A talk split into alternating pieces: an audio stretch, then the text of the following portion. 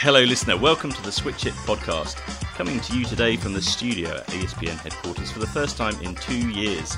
So once again, you'll actually be able to hear all the rubbish we spout. The test match in Antigua produced a remarkable result, at least by recent standards. Neither England nor West Indies lost. Despite the pessimism on display in our last episode when Andrew Miller and Alexis Nunez unloaded enough baggage to sink a steamship, both teams proved they knew which end of the bat to hold in a hard-fought stalemate. Andrew and Alexis are with me again today, no doubt ready to scrap over which side is in worse state going into the second match starting in Barbados on Wednesday. Good to see you both in glorious 3D. We're obviously socially distanced, so there'll be no coming to blows over hard luck tales. Miller, I'll start with you. The great Red Bull reset looked to be experiencing a familiar glitch on the first morning, with England 48 for 4 inside 90 minutes. I mean, it was just so predictable, so familiar. So hello, misery, envelop me, please. To be fair, it all worked out in the end. By the end of that match, England had got 3 Centurions. I think it was the first time since Rajkot in 2016. Which is quite impressive. Joe Root got one of them, which is always good news, because the last thing you want is for 3 Centurions in England's team to occur and Root not to be one of them, because if Root is not in form, then everything else collapses around him. But no, he got his second innings 100. Zach Crawley, very fine 100, and Johnny Bairstow continuing where he left off with his fine innings in Sydney. But to pick up the theme of misery, I want to jump forward from England's woes with the bat or eventual triumphs and focusing on the bowling, because let's face it, controversial. Let's face it. We've talked a lot about England's bowling and dropping Broad and Anderson, and we saw with what happened with England's bowling, Woakes and Overton, I'm afraid, just did not look like they were going to cut the mustard as a new ball pairing, and then factor in Mark Wood and dodgy elbows. We don't know quite the extent of it yet, but Mark Wood has got a dodgy elbow. He's our fastest bowler, and Alexis is the resident expert on fast bowlers with dodgy elbows. So it's a worry if England have gone from a momentary feeling of serenity to a position where they've got 19-mile-an-hour bowlers once more. That reset is reset in the wrong way, isn't it? Oh. Well, Alexis, I was going to come to you and say that quite a bit went right for West Indies in that game, and if England had lost their fastest bowler, then things are surely looking up. But you're here to tell us where it all is going to go wrong, otherwise, or where it nearly went wrong in the end in Antigua. So I had a long look at myself this morning in the mirror, and I said, do I feel happy? Do I feel satisfied? Because any day for the last decade, would I celebrate a draw against England? We could be playing in Jupiter. It doesn't have to be home, because Lord knows we have been slapped at home enough times. And I can't say I'm happy. I think I'm more just relieved. I'm relieved, and I said, I'll accept this. This is acceptable. But still, from everything that we talked about in the preview in the first podcast, I think 90% of them happened. Did I not say that I only tune into our batting when Jason Holder comes in, and I still think he's coming in a little too quickly? Not for his fault at all. It's just because nobody in our top order really puts up their hand or their bat. And what's happened in both innings is Jason Holder there, that's of course been partnered with Nkrumah Bonner, who just played out of his skin. We'll talk about that, I'm sure, in a bit. But again, I remember seeing when England, I think, had made it. Just for those that don't know, I was in Germany covering football and trying to, follow this test as well. Probably not the healthiest thing for your mental health to follow West Indies on the road when you're trying to focus on an interview with a footballer. But I remember seeing when England got to about just over 100 for the loss of a wicket, and I was like, oh goodness, here we go. Because once again, if our bowling isn't firing the way we want it to, then I start to panic. I panic even more than usual, because I already go into every test in a panic anyway, because I was saying, what's this going to get to? How much more can England put on? And then do I pick us to chase it down? Even though we did finally get to 300, which was that I was celebrating as if we had won. I wish there was only, 2 innings just overall in the entire match. But again, it still gives me the question, if this were the full strength England, if this wasn't the England that's surrounded by uncertainty of this red ball cricket reset, we could have been, they could have wiped the floor with us. Really and truly, they could have wiped the floor with us. And unlike you guys, you can look back and say, well, if we brought in this person, that person, if we brought in the Jimmies, the Stuarts, etc., then maybe... You've mentioned them. Yeah, I've mentioned that. We're going to get into Jimmy and Stuart Broad soon. The names that must not be uttered on this tour. There are those options, but looking at this West Indies team, this is kind of the West Indies test team that we are looking to work with now, you know? So if this team's not firing the way you want it to or competing the way you want it to, then what else is there for us? So I think too many of the concerns that I had going into this first test did, you know, they were still there to haunt me. But of course there were some positives. So maybe we should look at the positives. You will have to talk about some of them. We started with the misery hour for real. Just for variety's sake. I mean, Miller, a draw looked a long way off after that sort of opening. And then a result looked a long way off when the final day began. England, as Alexis has noted in that second innings, 200 for 1, they were 153 ahead. But on a surface that was a sort of as unresponsive as a teenager playing Call of Duty. At the end of the day, England's winless run in Antigua still pertained, but quite a bit got squeezed in the meantime. Yeah, they gave it a go. They gave it a good go. I mean, it's a bit weird though, isn't it? I wonder how much of England's reaction to the failure to go for the victory against New Zealand last summer still hangs over the side. I mean, I thought that was a lot of. If you remember back, it was a potentially tempting chase that they basically battened down the hatches. Very similar, sort of dynamic, and there was a lot of flack flying around saying, you know, why didn't you go for it? The reason they didn't go for it was manifestly found out for the rest of the year. England don't have the batting to go for anything, so that wasn't an issue. So therefore, you know, throwing that very scenario at a team that everyone knows, we've all discussed, is flaky, and there's no question about it. There's a flakiness to that batting lineup. It was a very, I thought it was an impressive gamble that England took. I must admit though, in that final morning, before it was obvious quite what sort of level England were aiming for, you know, having gone through an entire 3 days of batting serenity, and you know, board draw was on the horizon, and obviously we knew about Mark Wood's elbow.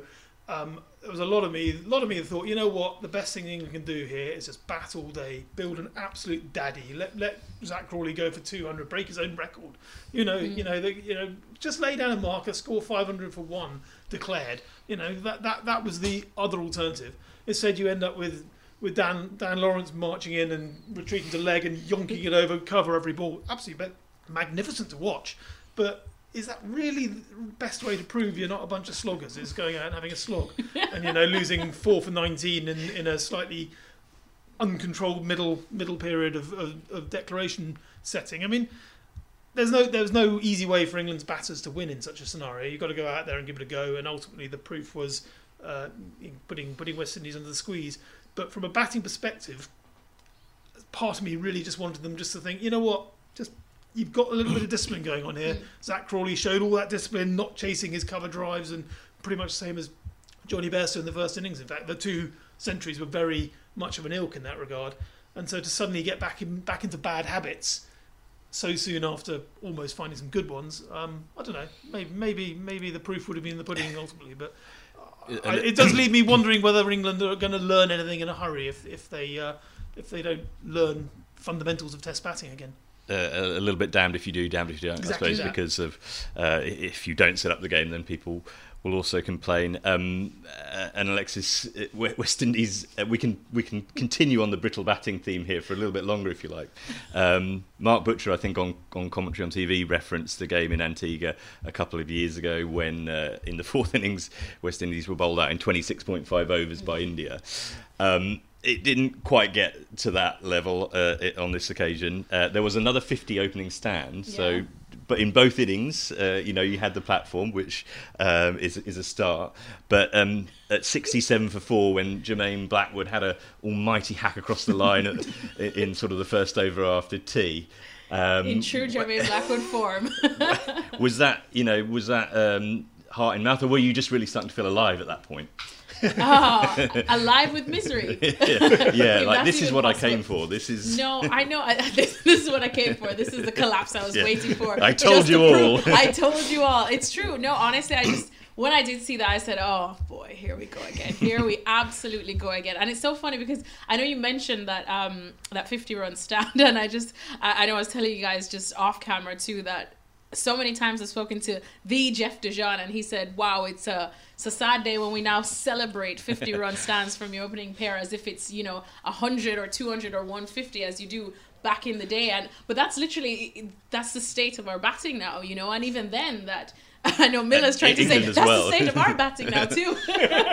It's true. True. Well, but it is. And I know obviously there's a lot of rebuild supposed to be going on, but I think it does go down to, as Miller was saying, the fundamentals of Test cricket is what you want. Because again, you see Jermaine Blackwood doing that and you're like, why Jermaine, why? And I know that he's such a capable batsman. He's of an age right now as well that, you know, he knows what he should do.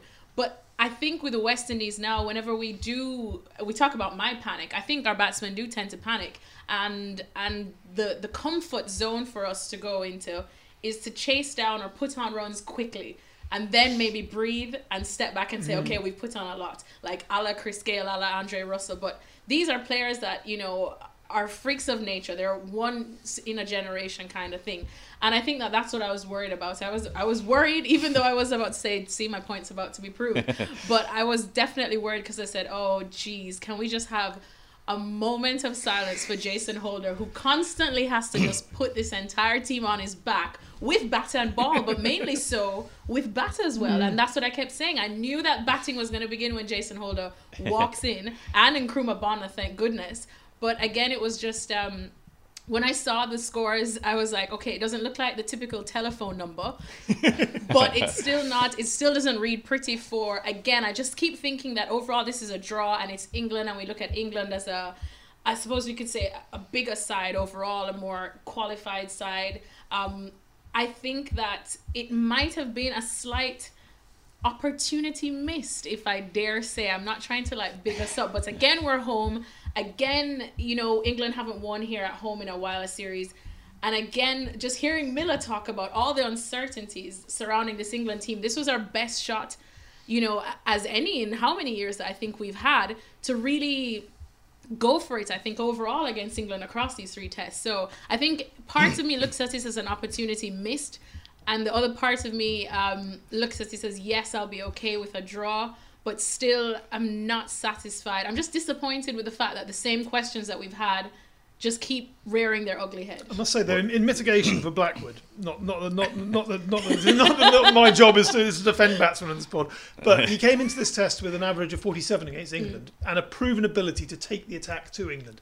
And so you just think about where his mental state would have been with that 50-run partnership, just laying the basis of what could have been a real opportunity in that final session. And then suddenly, bang, bang, bang, 3 wickets, including a wicket from the final ball before tea, tumble, and suddenly he's got 20 minutes to stew, having a 1 minute being thinking, right, you know what, I could be coming out to bat with the men back and a chance to play some shots, get some momentum, get into their heads in the way that he's done it before. And instead he comes out with 6 men around the bat and all the pressure on, has a hack. He was never going to be his game in that scenario. But, you know, the speed with which that turned around, again, points to the fact that England made a good declaration to turn the screw. But, yeah, it was never going to be about him in that scenario. But had it not been for those wickets, if he'd come out, you know, say I'm 90 for 2 or 90 for 3, a little bit further down the line, he might have had a little bit more of opportunity, I suspect, to play his game. Reminded me a bit, I mean, Blackwood is one of those cult players in many ways, and you know, he's done it against England. He played a match-winning innings at Southampton, I think, on the tour here. Scored his first 100 against them. But it reminded me a little bit of 2017 at Headingley. Different scenario, but he came out with West Indies on the brink of winning. Tried to put, I think, Moeen into the Western Terrace and got stumped about 6 yards down the pitch. God. So it was in that sort of vein. He's a mood. He's a whole mood. But he credits a lot of his game to Andre Russell, who they're very close. He's kind of like taking him under his wing, and if we do know how Andre's batting, it could be Andre coming in. That's how Andre Russell would try to save the test as well. And you know, it works for Andre Russell, and sometimes it has worked, you know, for Jermaine Blackwood, and sometimes it has worked like that for a lot of our West Indians. Because I think that's almost our safe mode, that we kind of thrive in this slight panic of a batting collapse that you just go hell for leather, and it does work, you know. Well, if he connects with that shot and scatters a few short legs, then you know. Imagine if we started seeing Test cricket played like this just from the get go, like 300 off of 150 balls. We've probably seen worse, to be fair. Watching England and West Indies bat a lot over recent times. One guy who doesn't fall prey to those emotions, let's say, on the evidence of this test, certainly, and his burgeoning test career, and Nkrumah Bonner. I mean, Miller, we wouldn't have seen much of him, known too much about him going into the series, but after watching him bat for 493 balls, we know plenty about his stickability now. England certainly do. Yeah, well, I discovered something I didn't realise after our man Cameron Ponsonby wrote his piece on Nkrumah Bonner for the site, because I witnessed his international debut. Yeah, I never even realised that. T20 at the Oval in 2011. It was a miserably cold night. England won by 10 wickets. I think Bonner made 3. I think he'd played about 4 T20s before then, and so it was a completely random selection and never seen again, really. It's been 10 years in the wilderness ever since. He doesn't look like a T20 player. Blink and I would have missed him, and funnily enough I did. And lo and behold, there he is 10 years later, a completely different man. An amazing story, just, you know, going off, and he became a builder at one point, and, you know, basically gave up on his career and then came back for one last shot.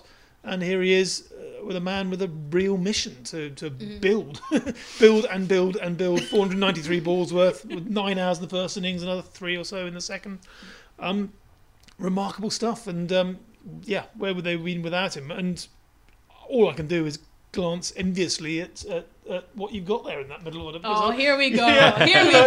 You know, if we combine the forces of England and West Indies, you might end up with a batting order with a spine. England had a pretty decent number 4 until recently. I mean, so props to your fellow Jamaican here. Yeah, definitely. I mean, I've known Nkrumah for a very long time. I remember seeing him play when I was just a student at the University of the West Indies back in Jamaica, and he played for Jamaica under 19s, and then went on. Of course, he's played, you know, in our first class cricket, etc. All of our regional crickets he's played, and he's always been quite a handy cricketer, you know. But I think that bowls a bit of leggies. Yeah, as well. he's always been a handy cricketer, but I think he's just one of those curious cases of a late bloomer, and it's the fact that he is, you know, he's 33 years old, almost 34 probably, I think that works to his favor. He has gone from just being your regular lad's lad, you know, goes out, enjoys the bits of life, and at one point just decided, I don't want this anymore. I just literally want to work at my cricket, period. And that's exactly what he's done. It's so funny because everyone in the team, or especially in Jamaica's team, they call him, you know, like everybody's daddy. He's like the dad for the team. Like, people go to him if they get, you know, their I'm telling all the West Indies team secrets here, but if they go, and sometimes, you know, in the younger squads, of course, or in the Jamaica setup, if they go and they blow like their lunch allowance on something else, you know, they'll go to Bonner and be like, Bonner, just, you know, lend me a little $50 now, and Bonner will give them, but he'll be like, you have to ration this out, though. You know, he's a person that has kept so many teams together. He's such a level head. And I think that that's a level head that almost comes just with age and experience. You know, I'm not saying that everyone should wait till they're about 32 years old to make their test debut, but it's something that has worked in Bonner's favor. And you see the way he goes about his innings. This is someone who has spent years and years and years applying their trade in the game and learning the mental side of it, which I think has, I mean, to be a test cricketer, we still say, I think you have to be the most mentally tough person to be a test cricketer. Now, in this day and age where you can easily be drawn out, you know, to just hit that shot and fall victim to panic, and you have really experienced bowlers like Jimmy Anderson or Stuart Broad, but we'll get to them, that can read that and draw you out. Bonner is someone that I would blindly send out into battle any day and expect a win coming back from him. You know, of course, he's been in and out. He's flirted with danger and he's come back. And I think he's just such a handy cricketer, and we're definitely better for it. And he's one of those curious cases. Again, it's a case that everybody should go around their own path. But he has been someone that has put in so much effort on the mental side of the game. And I think now he's reaping those rewards, and I hope he continues, because without those runs, everyone would have been on the beach probably. Well, he so mentioned sort of his curious record in some ways. He averages it's about 28 in first-class cricket from a decade-long career or more. But in tests for West Indies, he has the 10th highest batting average for a West Indian to have scored 700 test runs. So. In good company. The other names on that list are Weeks, Worrell, Lara. The best since Shiv Chanderpaul. Oh, that's what I was going to say when you mentioned all the balls that he's faced on the marathon. Yeah. I mean, it's hard to ever find someone nowadays to compare to the great Shivnarine Chanderpaul, who is literally my favorite that I was watching growing up, because when you would see Shiv out there just literally hammering down, and this man is out there and he does not want to leave no matter what. And there's the amazing stories that they tell of, during the lunch breaks, everyone would go out to lunch and Shiv would just be in the nets, just still, even though he's on 150, it didn't matter. And I think that's something that I liken, that mental fortitude now, to Bonner as well. And they're definitely...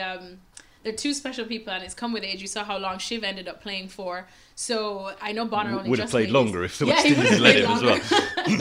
Exactly, he would have played longer. But I think that at least as well works in Bonner's favour, because if he keeps going like this, then why not keep him? Until he's 34, 5, 6, 7. Because certain people like to retire people at 37, but I'm not trying to. But it's interesting though. It kind of comes back to what I was saying at the top about England's batting approach. Is that I think it's very, very rare in this day and age to get a specialist test batsman in a side. Yeah. There are so many teams that have guys who can bat in test cricket, but equally are lured across to white ball formats. And again, talking about Johnny Bairstow, case in point, that century and the one in Sydney were classic examples of Bairstow knuckling down, getting his mental side into the right place, into a Bonner sort of state, and avoiding chasing those cover drives that are so lucrative for him in white ball cricket. But the dichotomy between the two has never been greater, and therefore it's incredible. It's so valuable to have a guy who basically you're not going to worry about Nkrumah Bonner getting hauled into an IPL contract, really, are you? So there he is. He can just be a nugget in that format. England don't really have any bankers in the same way. They got Joe Root, obviously, who's increasingly being marginalised from white ball cricket, almost for test preservation. But Zach Crawley, case in point. Zach Crawley is a guy who has got so many shots. He could be a great test batsman. He's certainly got the stature at the crease to do so. But it won't be long before he's being lured into the white ball side, lured into the dark side, and trying to find a way to navigate between the discipline and self-denial required for test cricket and obviously the fun, I suppose, and the lucrative fun on the white ball side has never been harder. You're saying what Nkrumah Bonner does isn't fun. Well, fun was exactly the word that Crawley used, I think, after 77. At Sydney, he said, "I've never had more fun playing Test cricket," because he was playing all of his shots and they were coming off for once. Don't get used to that. Don't. You know what? Test cricket shouldn't be fun. Exactly. Stop having fun. I learned anyway via Nkrumah Bonner that cool bumps is a word. So Alexis. I had to tell you that one. I've not used cool bumps in a hot minute. There we go. I saw that in copy and thought, that's a Jamaican. Yeah, for sure. So, like goosebumps, but goosebumps, but cooler. Inevitably. Miller, you sort of mentioned Bairstow there. I mean, we were talking about it was all about the red ball reset. This was the redhead reset for England's innings. 48 for 4, and clearly in a bit of strife. Johnny got his 100 at Sydney in the Ashes, promptly didn't play the next game because he bust a thumb. But so this was back-to-back 100s for the first time in his test career. He looked like he had the bit between his teeth. He often does. But it was that innings, hugely important, saved us from a 3-day finish perhaps, but 140 and signalled that he's going to be perhaps that glue in the lower middle order now. I mean, as long as they don't try and give him the gloves again. Well, quite. Well, even if they did, I mean, I still back Johnny Bairstow's mental state to overcome pretty much anything, and that's really the key thing with Bairstow. He's fascinating on so many levels. And you know, up until 2016, he was on the way to becoming England's, behind Root, England's best Test batter, and he had the gloves as well. He had that year in 2016 when he scored 1,500 runs and just batted immensely. And obviously he got his first 100 that January, so you know he really came through the ranks really rapidly. And then suddenly it was almost like turning off a tap in Test cricket, because suddenly that white ball lure appeared, and suddenly it became clear that Owen Morgan's white ball team was going places, and Johnny decided, you know what, I want to go where they're going, because they've got a plan. They want to win the World Cup. They look like they're a team that is coming together quicker than the Test team.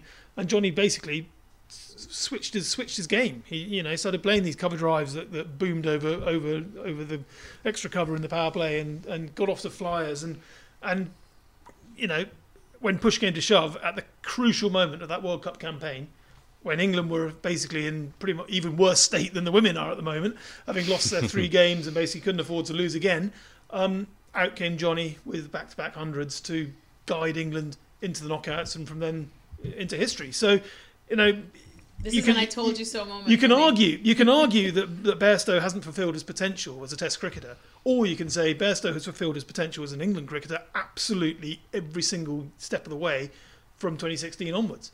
It's just he has chosen at that point to be a red ball cricketer, at that point to be a white ball cricketer, and now quite possibly he's chosen to be a red ball cricketer again. And if he has, that's a huge, huge bonus for England, because Bairstow, his mind of a matter, I don't think there are many players in world cricket who have got a better example of mind of a matter than Bairstow. Yeah. When he wants to win and when he wants to be the man to prove a point, he generally does it. He usually does it by railing against some perceived slight in the media or someone who's said something mean to him, and he's like, "I'll show you." Gets his bit between the teeth. Right now, he's almost serenely good at the moment, and that's unnerving. But at the same time, Bairstow he's a guy who can do that, and long may it last. Because if he can be an anchor for England in that middle order, and maybe number 6 is too low, but equally, it's no bad thing having a guy like him lurking around the middle order to prop things up, rather than, I think he's quite a reactive batsman fundamentally. I mean, that's kind of why I think he preferred to have the wicket-keeping gloves. Kind of gave him the opportunity to have a second roll in the side while coming in lower on and playing his shots. Whereas up top at number 3, he's got a century there, but I don't think he enjoyed it quite so much. If he can make that his own, it's a big, big plus for England going forward in their red ball reset. I love that, serene, to describe Johnny Bairstow. It's unusual. I've never been there before. The Bairstow spirit animal. The Bairstow spirit animal we have. I forgot what kind of doggo it was. I'll try to find one. Like it's true. Yes, hairy chow, big one. But no, that's. I remember as well. I looked Miller dead in the eyes and I said, "There's 2 batsmen on your team that I am terrified of, and that is Johnny Bairstow and Ben Stokes. Ben Stokes, we don't even need to go into him. We know exactly what he can do." Johnny Bairstow, though, I mean, on a good day or a bad day, I like that he goes out there to bat like he always has a point to prove. You know, for better or for worse, sometimes it gets the better of him. As we know, sometimes when you play with too much passion, you know, you overthink things and it doesn't come off. But then you find maybe a serene Johnny Bairstow like now, but he's still, I feel, that kind of innings is an innings that shows I have a point to prove. And I suppose in this red ball reset, you know, there were like, any questions about how this top order should look? Well, let me just put my 2 cents in. And now that's how we're thinking of him, exactly. And he's one of those, like Ben Stokes, I feel like they're game changers. They almost just need themselves and maybe a little seasoning of criticism lurking about, and they are happy to let their game do the talking. And I think when I saw the way that Johnny Bairstow was going, I said, no, this is going to be a big one. It was breaking my heart, but I said, this is going to be a big one. I was absolutely terrified. But he definitely showed exactly, I think, what I knew he's capable of doing. And it'll be interesting to see if he can continuously do this. And then, as Miller was saying, probably cement himself in a new kind of role for this New England team. But it's amazing to think at the start of the Ashes, he wasn't just not in the side, but almost being booted out of the side. It was kind of, you know, your time's up, Johnny. You've not done what we expect of you. Just he hadn't really been given a chance to do what was expected of him. I mean, I spoke to him after his recall to the Test team for India in August, and literally he was coming off essentially a night shift. He'd driven through the night from finishing a game at Welsh Fire in the 100, obviously. So you know his last Red Bull game had been very nice kit, but you know, everything else his hair. Yeah, so God knows when he last had a Red Bull net, probably in Sri Lanka potentially, and maybe even before India. I can't even remember. Yeah, certainly not at the IPL, but so he came back for India. So he would have been played in March, wasn't that? And wouldn't have touched a red ball since. He'd have been in the 100, been in the T20 reckoning. And suddenly he drives through the night, has a COVID test on arrival in Loughborough, has a broken night's sleep, gets up, goes to the nets, and then straight into a test match. He made 30 and 30 in that match, and frankly, it was a very 30 sort of day. It was like, well, what did you expect from him? It's his test average. And he's performed exactly as you would expect, which is averagely, because he's been given absolutely no chance to perform here. Because England do not give their players a chance to be all things to all formats at the moment, because there's too much cricket. So, a bit of focus and a bit of chance to knuckle down and watch this space. Yeah, they didn't need him to be all things in this case, just the one thing, focused on that recovery. He had the important Stokes-Folks-Wokes alliance for the first time. Too. Love that. That's what people have been calling out for. Stokes, Folks, Wokes. Say that 10 times fast. And that obviously got England up above 300, so this was a number that we've talked about a lot. Both for West Indies and England. This was the first time in 13 innings that England had made 300. They did it in the second innings as well, so that was the first time they'd got 300 twice in the same test since Gaul in 2018.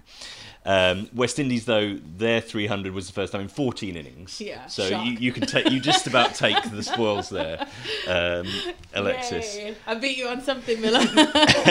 and of course, West Indies through Nkrumah Bonner essentially went through the third day scoring 171 runs in 90.1 overs. So if we're talking about old school Test match virtues, that was it right there.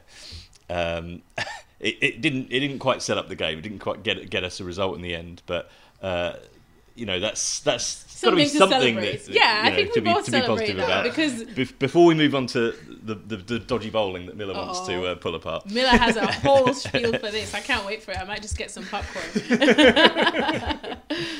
We probably do need to go there, because West Indies said in the build-up that they weren't looking at the fact there was no Gordon Anderson. They who shall not be named. and that they weren't going to play any differently. And then they promptly went and scored 83 off 19 overs for their first wicket in the first innings. John Campbell and Craig Brathwaite scoring his fastest Test 50, lashing it around as Craig Overton and Chris Woakes in particular kind of fluffed their lines in this audition to be the new ball pair. Yeah, so 48 for 4 on the one hand, and then 80 from 19 overs on the other. I mean, in retrospect, to give a caveat to it, I mean, I think it was Joe Root was saying afterwards that on reflection, and it's probably a fair reflection, it was actually an old ball wicket. There was a bit of reverse swing later on, apart from that first morning when obviously the first morning has a bit more juice in the pitch. The new ball didn't really do much for either team, so there was some mitigation there. But at the same time, England had completely set themselves up to fail in this reboot by the exhaustive excuses that they'd given for bidding off, or the lack of excuses really they'd given off for bidding off those who shall not be named. Essentially, it seemed to have stemmed, or potentially stemmed, from that slightly peevish press conference that Joe Root had given at Adelaide, in which he said that basically they'd lost because their batting had failed, but he was basically blaming the bowlers for bowling too short with the new ball. And so it was inevitable, given that was one of the reasons, one of the few glimmers of frisson between Root and his senior bowlers, that the fact that the bowlers didn't follow orders was the reason they got binned. Therefore, in come new obedient new ball bowlers who were going to follow orders. Ooh. And their orders were clearly to pitch it up and aim for swing. And they pitched it up and aim for swing and they pitched it up and aim for swing and they got told. Absolutely spanked. I mean, you know, Chris Woakes was straining so much for this new ball swing. I think by one measure he sent 10 balls down the leg side in 12 overs, which essentially 3 runs with a new ball. Ping! Off my pads, next ball please, and then pitch it up over pitch. Ping! Straight through the covers. It was guileless. And I've got so much time for Chris Woakes as a human being and a cricketer. He's won England a World Cup. Let's not forget. Again, you know, the semi-final at Edgbaston against Australia, that new ball spell was a massacre. It was what England needed at that moment to get them over the line into the final, and he performed perfectly adequately with the ball in the final as well. He is a magnificent cricketer, and as we all know, his home record is up there with the best. 94 wickets at 22, I think it is, which I think is better than Anderson, even in his recent iteration. So, absolutely no question, he is a supreme international cricketer. But just as it's incredibly hard to be all things to all formats, it's incredibly hard to be a test batter and a white ball batter.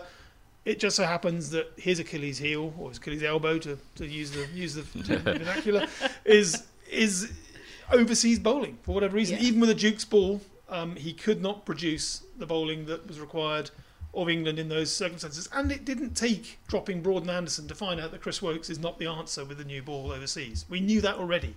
He averaged 55 in the Ashes.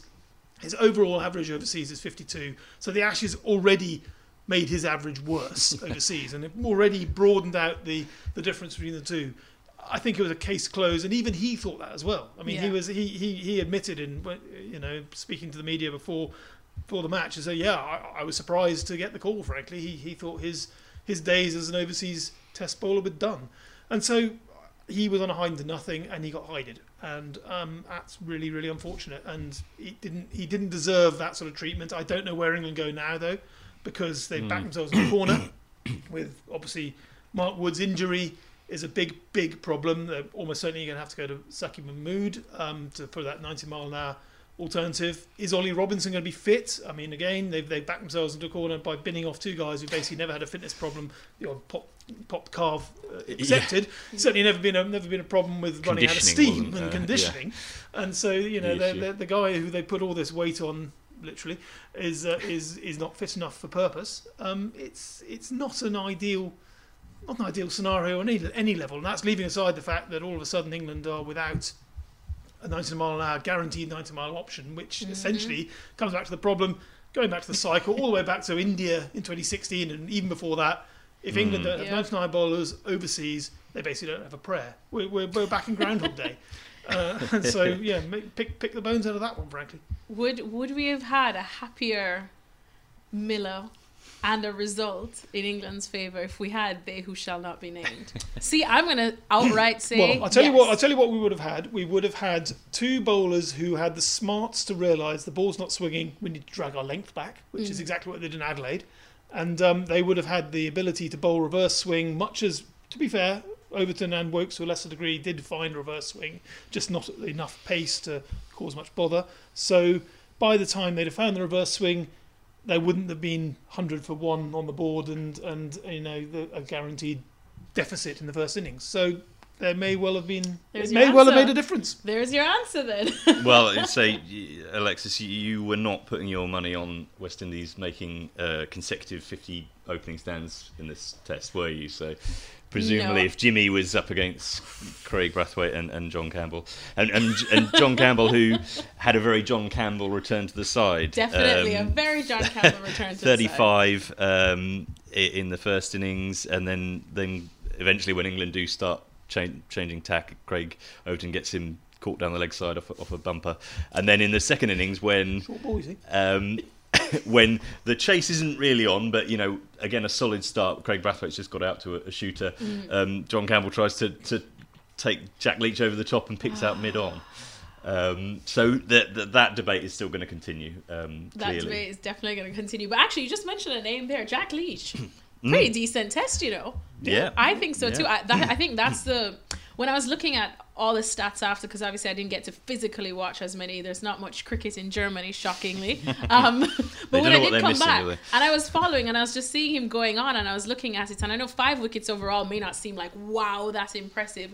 But I thought he very much, as well, on the topic of Johnny Bairstow, proved a point that he was a bit of an underrated hero, I think, in this one.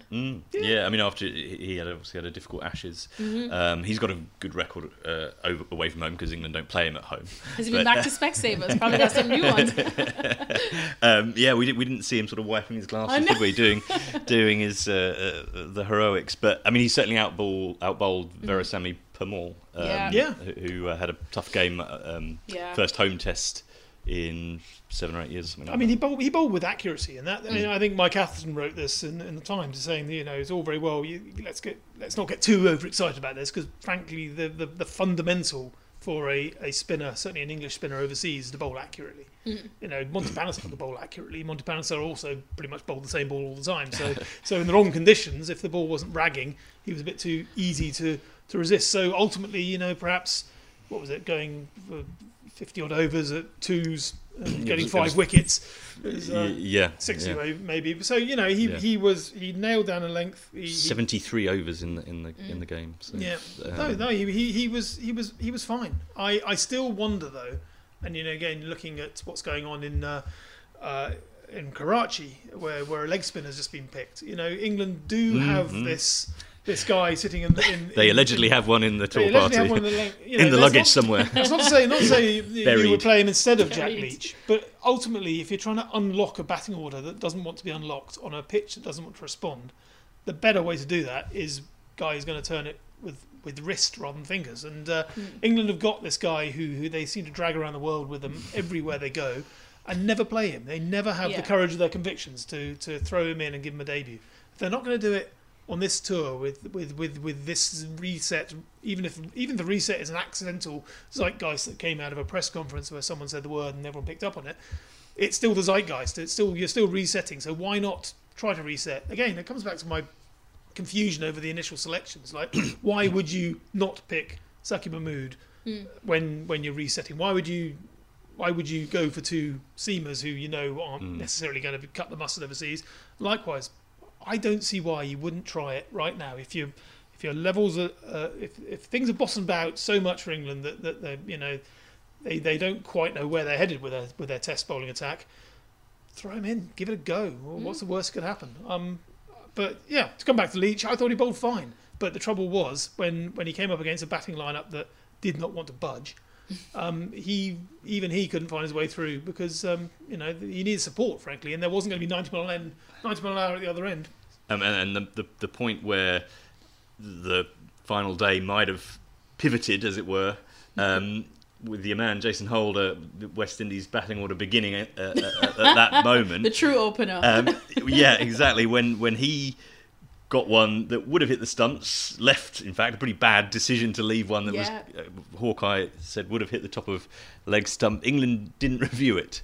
So if at that point, if Holder had got out then, I think there were 22 overs left on that final day. It would have been 5 down. It could have been a Miller story. Bittersweet though, because then that would mean we'd force you to be happy and complimentary today. And worth saying as well that West Indies lower order batted quite well in the first innings as well. So you would have liked to hope, perhaps, let's not say bank on it, but they could have found a way through there on what was a pretty flat pitch. I mean, I suppose one of the other elements in terms of selection and whether Matt Parkinson comes into it or not is that England, as teams do these days, go out to the Caribbean thinking it's going to be, you know, pretty seamer friendly. The tests there have been on the short and lively side. This was a bit of a throwback. Massive throwback. And Barbados next, Alexis. I think we think that's going to be a bit livelier. We should see a result in Barbados, definitely. I think there's always lively tests there. I mean, good memories for us, that's for sure. But, you know what, England still seem to have fun there, which is why it makes for these kind of amazing tests that we do see. So I think we should definitely have a result there. We'll see. We'll see where it goes, because once Jason again... Holder, 100 this time. Jason Holder, 100. England were bowled out for 77 there 3 years ago. We'd see if Bonner can get a 100. But then, I mean, look at Johnny Bairstow now as well, who's high on confidence. I still feel like Ben Stokes is going to come to the party at some point, and I almost shudder to think when it could be. Yeah. If he's not too knackered from... Well, he bowled 41 overs, and in a test he was supposed to be making chilling. His... Yeah, exactly. Easing back into a little bit of bowling after having a side strain in the Ashes. It does bug me. It really does bug me. This England over bowling people? Nonsense. I know. Never heard of that before. What other examples are there? Of all the things that Joe Root does right, and he bats wonderfully well, and he's clearly immensely popular with his team, which are two very important parts of leadership. Yeah. But in terms of having the ability just to say no to people, I'm not sure he knows quite how to do it. And clearly, they came into that match, all the talk previously. I mean, Stokes barely bowled in the warm-up game. Then he took two wickets and looked like he was lively again. So I thought, okay, that's a good sign, but we'll take it easy. And suddenly he bowls 28 overs in the first innings, which was his heaviest bowling workload since 2015 in a test match that he's coming back from a side strain that was basically caused by Joe Root not picking Wood at Adelaide and calling on Stokes to bang it in halfway down and basically break himself for the cause. I mean, the use of Stokes during the Ashes was just daft. And now suddenly they're bowling in 41 overs, including right up to the bitter end of a game that was Carlos Brathwaite had some slightly eyebrow-raising comments about the disrespect shown by trying to win. But I mean, he kind of had a point that the real opportunity for winning was gone, and yet still Stokes was belting in, bowling pointless overs. And again, this is a point that Steve Harmison made on TalkSport, that at Sydney, when Australia were already way out ahead, who was bowling pointless overs? Mark Wood. I mean, England have talked a good talk about treating these guys with kid gloves and making sure we don't overuse our crucial assets in Test cricket. And yet, every single time they get on a roll, they get a little bit of juice in their bones. And they think, "Ooh, yay! This time we're going to crack it." It's hard to say no, though. It's hard to say no when you see a new shiny toy just doing exactly what you expect a new shiny toy to do, and then, but before you know it, you'll be out and you won't be able to play with that toy. Jofra bowled 44 overs. 44 overs in that debut test at Lord's. It's ingrained in my brain, and every single one of those latter overs, I think, oh my God, really, another one? Yeah. But knowing Jofra, he was always, and he's told me this straight up, because even I said, "Fam, is your body not hurting, falling apart? Come on." He said there's no way he was ever going to say, "Don't give me the ball." But that's why you need a captain to say no. Say, "Jofra, no." Well, that's the thing, exactly. No. I mean, enough, down. Stokes is a similar case, isn't he? Exactly. Yeah. To look at a Ben Stokes and make that call, obviously, because Stokes' got kind of that personality and enough seniority, I think, in this setup as well, that it must be hard to say no to him as well. And again, He's one of those that I keep saying, whether with bat or ball, he could be a game changer. You really never know. So you're just tempted to just say, all right, maybe one more over. All right, I'll give you one more over. But then you do need someone, a captain, to say, nah, mate, it's enough. Yeah. This is enough now. Maybe get in the next one. Again, this comes back to those two who cannot be named. If Root cannot say no to guys who are essentially his contemporaries, Stokes and Root are bosom buddies, and Mark Wood, they've grown up in the team together, and if he can't talk to them and say, look, enough's enough, stop bowling, you never had a chance of getting the ball out of Jimmy and Broad's hands. So potentially, therein lies a potential route to the reason why England had to get rid of them. But that reflects, in my opinion, incredibly badly on the captain. There are so many things that are good about Root, but in terms of this reset, I'm still not convinced he's the right man to be captaining, because ultimately you're not actually going to change an awful lot. You can shuffle all of the order and hope that some people show a bit more judgment outside off stump, but ultimately if the same guy's calling the same shots and making the same bowlers bowl the wrong overs and break them, you're not going to progress very far. And yet he's still hoovering up records as he goes. His 13th 100 as Test captain for England, which was surpassing Alistair Cook's. Most wins, most losses, most hundreds, most 50s, most catches. There's something else, most games. So he's got the Grand Slam already. I mean, he's like, Joe, enough. Someone else on the go. Fair. Well, so to focus on the prospects of a result potentially at Kensington Oval. As Alexis said, it tends to be a bit more of a result wicket. The last draw was in 2011. In fact, that was a massively rain-affected game as well, featuring India. England beaten there in 2015, beaten there in 2019, so reason to be cheerful. Stop. Do not. Don't let the hope seep in. Don't let the Shea Hope seep in. This, sadly, no Shea Hope, because West Indies have named an unchanged squad, which means no Shannon Gabriel as well, which is, probably a good thing for England. Mark Wood doesn't seem likely to play Miller. Paul Collingwood hasn't ruled him out yet. England haven't ruled him out. He's going to go for scans, and they will see how he sort of pulls up. But you'd imagine with an elbow problem, with the words "acute pain" in a press release, you do sort of. It doesn't look good. I know. Acute pain is what got me. I was like, "Whew." Yeah, that's not good.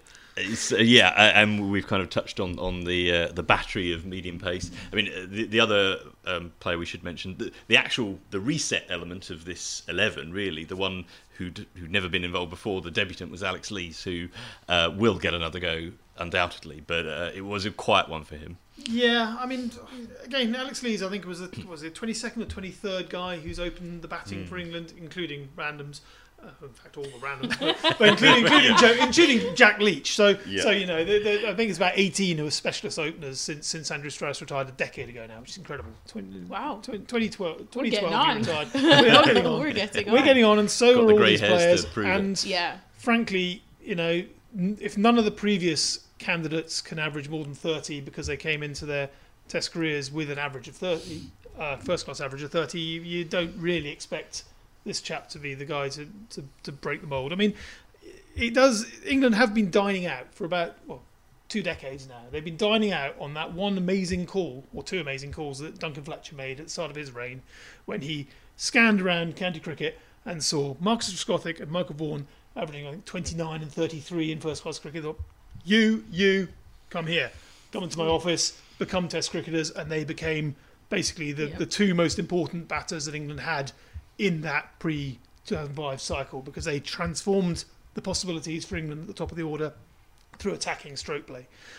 I don't see Alex Lees being the type of guy who's going to be doing that. I do see Zach Crawley as the type of guy who could do that. There's an awful lot of reason to believe that, given a fair wind, he's got the breadth of stroke and the confidence and the stature to back it up. And he's now got 2 very good hundreds, albeit on flat decks. So there's a chance that he could be a guy who could break that mould in the way that Trescothick and Vaughan did. I'm not convinced scanning around county cricket at the guys who have been asked to sort of front up and try to be England's new opening bat, that Alex Lees is necessarily going to succeed where, say, Rory Burns failed, or Sam Robson, or Hasib Hamid, there have been a lot of names in the mix. I was like, Rory. Rory. Joe Denley. He was a bit. Dom Sibley. Joe Denley. I've got lots of time for Joe Denley. Speaking of people that don't want to leave the crease when they're out there, Joe Denley's definitely one. Joe Denley lived up to his average. Valuable. 30 of 100 balls, the Dentry was. The Dentry cannot forget that. But England's openers have been so stuck in a rut, stuck in a mindset of just don't get out. And part of that is good. Part of that, it comes back to the that discipline, that knowledge of outside off stump is naughty. Don't go near the ball. But ultimately, if you have that mindset too drummed into you end up as Dom Sibley did by the end of his last stint. I think Dom Sibley could come again. I genuinely do. But by the end of the last summer against India, there he was. His only shot was an uncomfortable shovel off the pads, because he didn't dare chase anything outside. Into the hands of Leg Gully half the time. Into the hands of Leg Gully, and off he trooped. So, the trouble is England have backed themselves into a corner with their slightly tunnel vision at the top 3. They don't know how to break out of it. It's part of the reason, I think, that Root's now at number 3, just to try to change something, because they are basically on a bit of a vicious cycle of picking another opener. Oh dear, he's not going to break the mould. Next. Oh dear, he's not going to break the mould either. Next. Zach Crawley could break the mould, and so watch this space. But again, he'll have to start doing it on more than just the deadest decks in Christendom. But That's a start. That's a start. Well, I don't think either of you have veered too close to positivity thus far. I have a well, we had Bonner as a positive. I have a Jason Holder as always a positive. England had three Centurions, so yeah. You know, I brought up Jack Leach as a positive. We went there. You had three Johnny Bairstow, all positives. Ben Stokes, even though you know there was not that typical Ben Stokes type innings. But he's always a positive, I think. So. But Michael Vaughan made an interesting point in his Telegraph column about Lees and said that, you know, Lees has got no trigger movement, which some people are sort of talking about the way that Rory Burns had this extravagant sort of peering over his shoulder like a meerkat type look and arms going everywhere. Too many trigger movers, basically. They were sort of saying, oh, he hasn't got a trigger movement. That's perfect. He's nice and calm, just play ball, see ball, play ball. But Vaughan was making the point that, you know, if you don't have any trigger movement, essentially you're automatically heavy on your feet. You're not going to be light and energetic and full of pizzazz to get down the pitch and do the things you need to do to react to the ball. And lo and behold, he was LBW twice. So, you know, Michael Vaughan knows what he's talking about, to be honest, when it comes to batting. He may know a thing or two. So, you know, that's again, it comes down to the trouble that England have got. They are literally stuck in a rut. It comes to their opening batting, and it's going to take. I don't know what it's going to take to get out of it. Yeah, we won't be changing the script on that. Bring on Barbados. Yeah, and this is just the final word. Really, it's still the bottom of the table clash. Alexis, West Indies even have been penalised a couple of points for their slow over rate. So they're level on points now, England and West Indies, 14 points. But West Indies percentage points per game is higher. And I think that they will probably keep hold of that, even if the next test doesn't go too well. Misery truly loves company, and we are in the best of companies here. Didn't they like Metallica? This draw really was the perfect result. Yeah. Trust me. And I don't think we've got time to go into the Women's World Cup, but it's going quite well for West Indies. And not for England, Miller. Yeah. So you win the misery stakes. Yeah, well, yeah. I mean, it started very, very well for the West Indies. Obviously, that India result was quite a slap to the face. It was something I don't want to say expected, but you know, we lost quite heavily to India in the warm-ups. You know, by well over 80 runs. So we lost even heavier, you know, against them, but. I don't want to say I wasn't... Winning the first two, that's what we that was important, But that's, the India match, I mean, I watched it. When you have people like, you know, Smriti and Harmanpreet Kaur just on one that day, it's true. I remember with Jimmy Anderson, who had told me when Steve Smith in that Ashes, even Jofra's like debut Ashes, when Steve Smith is... Obviously, Jofra got the better of him there, but when Steve Smith is just on one, I even asked Jimmy, what do you do when you see a batter just on one? And he said, honestly, sometimes there's nothing you can do. You stick to your plan, but you also are resigned to the fact that this is their day. And I think that was their day for both Smriti Mandana and Harmanpreet Kaur. And obviously, it's another big test for the West Indies coming up too against Australia, who clearly are the favourites to win this. But either way, good stuff to get, you know, two big wins, obviously at the expense of England too. I cannot believe you zoomed in on that defeat when England have got three defeats.